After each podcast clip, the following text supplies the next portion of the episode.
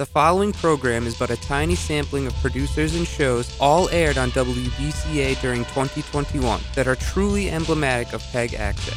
These programs exemplify W B C A's commitment to airing local public, educational, and government content. Here are some community producers and how their programming serves the Boston community. One long-running organization that has been able to maintain the tradition in the time of COVID is the Parkway Concert Orchestra. You are about twenty-five of a very select few who gets to be here. We're lucky that we have Boston Neighborhood Network here to show this to our communities. These programs also provide the community with updates on important public events, services, and news. You're listening to Boston Needs to Know on W B C A one oh two point nine F M. A show highlighting local Boston news.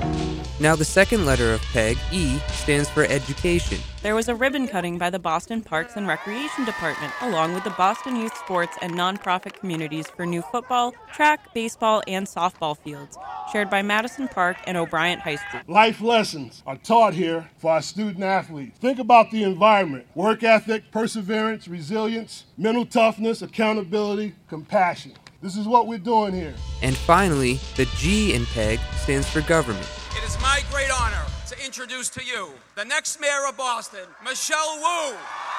But by bringing City Hall to every block, every street, every neighborhood.